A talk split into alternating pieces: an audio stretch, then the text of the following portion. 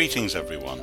My name's Jeremy McCandless, and you're very welcome. This is the series I've entitled 66 Books, 66 short podcasts that give a brief overview of the 66 books of our Bible.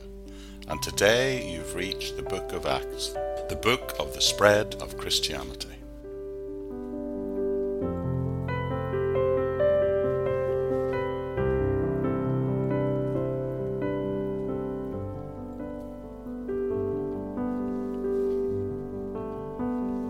Acts is widely recognized as the continuation of Luke's Gospel account.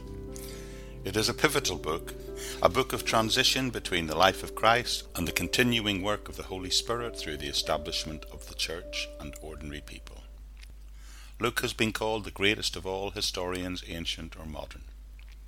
The title Acts come from a word used in Greek literature used to summarize the accomplishments of outstanding people.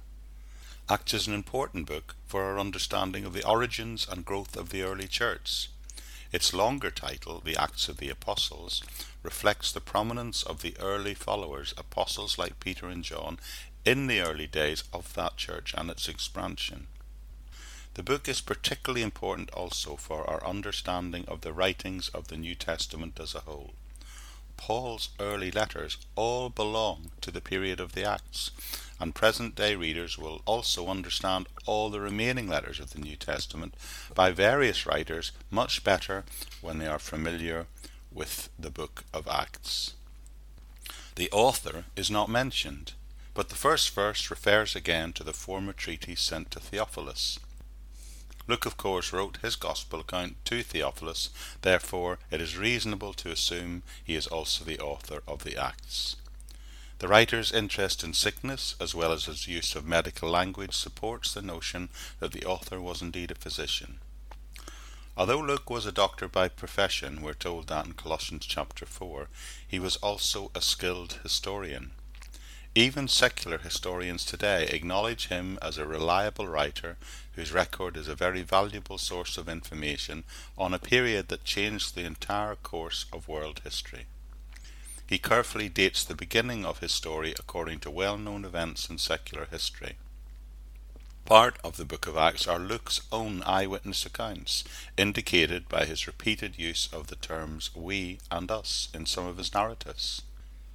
We also know that on two of Paul's missionary journeys, Luke spent some time travelling with him and he accompanying Paul on them, and even accompanying him on his journey to Rome that concludes the book.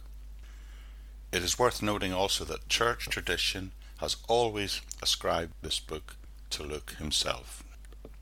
So who was it written to? Well, Luke abruptly ends the book with Paul waiting trial in Rome. Therefore, Acts was completed prior Paul's trial. Furthermore, it's worth noting that Acts says nothing of the persecution under Nero, which was in 64 AD, or Paul's death in 68 AD, or even the destruction in Jerusalem a couple of years later. So, since Paul came to Rome about 59 AD, and that two years had passed when Acts closes, we can therefore fairly confidently date the book at 61 AD. Acts was written to Theophilus, a Gentile government official who was also a Christian, so it's not strictly a personal letter, but it's rather a formal essay sent to someone of influence in order that it was, could be intended for publication. The message of the book is the continuing work of Jesus Christ. The message is Jesus continues his work by the Holy Spirit through men, initially especially Peter and Paul, but also from the Jews in Jerusalem to the Gentiles in Rome and then beyond. There are two major ways to view the structure of Acts. One is geographical and the other is biographical. But either way, the narrative is still played out across 11 main sections. Chapter 1 and 2 describe the birth of the church. Chapters 3 to 5 document its rapid growth and great popularity. Chapters 6 to 8, verse 3, look at changes and events that occur in Jerusalem. Then from chapter 8, verse 4 to 931, we see those events played out into Palestine and beyond. Then from halfway through chapter 9 to the end of chapter 12, we see the effect of the gospel as it works through Jerusalem and into the Gentile community. From there, in chapters 13 and 14, we see the work and the message travel into Asia Minor. Then, in, in, the first half of chapter 15, we see the beginnings of some early problems in the church being addressed by both Luke's writing and the Acts of Paul himself. From chapter 1536 through to 1823, we see the message of the good news go into Europe. And then from 1823 to 2116, that same message comes back with people back into Asia Minor and Europe again, other areas of Europe again. And then towards the end of the book, we see the beginnings of opposition, and then Jerusalem is seen to finally reject the gospel. Then in the last four chapters, 24 to 28, Paul says his farewells to the east and returns to Rome. So, thinking about the purpose of this book, well, one of the purposes of Acts was to chronicle the spread of the work that was begun by Jesus Christ, which is then continued by the Holy Spirit through men from Jerusalem to Rome. There was a need for an accurate and authoritative account of the activities of the leading figures of that time, such as Peter and Paul, and even James and John to a lesser extent. It tells us that God witnessed through them both with signs and wonders and with various miracles and gifts of the Holy Spirit according to his will. That's Hebrews 2 4, by the way. Thus, the church is connected with the work of the risen and ascended Christ and is authenticated throughout this narrative story. Luke's entire story emphasizes the triumph of the Christian gospel and the life giving blessing it brought to all people, regardless of race or location. Another secondary purpose of Acts was to defend Paul.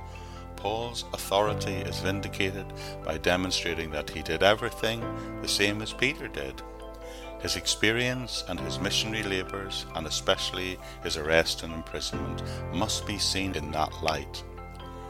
Luke asks and then answers questions regarding Paul, like was he an apostate from the law? Was he an impostor who deserved all the opposition and persecution he received? Or was he even an insurrectionist? Or better still, the answer is no, he was an instrument in the hand of God. So, in summarizing this book, we can say that Luke wrote to Theophilus to inform him of the continuing work of Jesus Christ by the Holy Spirit through men, from the early apostles, from the Jews in Jerusalem to the Gentiles in Rome. God wants all believers to bear witness of Jesus Christ in the power of the Holy Spirit, beginning where they are currently situated, but to take it from there to the very ends of the earth. The book finishes by showing us how in only 30 years Christianity grew from a handful of believers in Jerusalem to a vast community that brought new life and new hope not just to Asia Minor, but to Europe and even to Rome itself.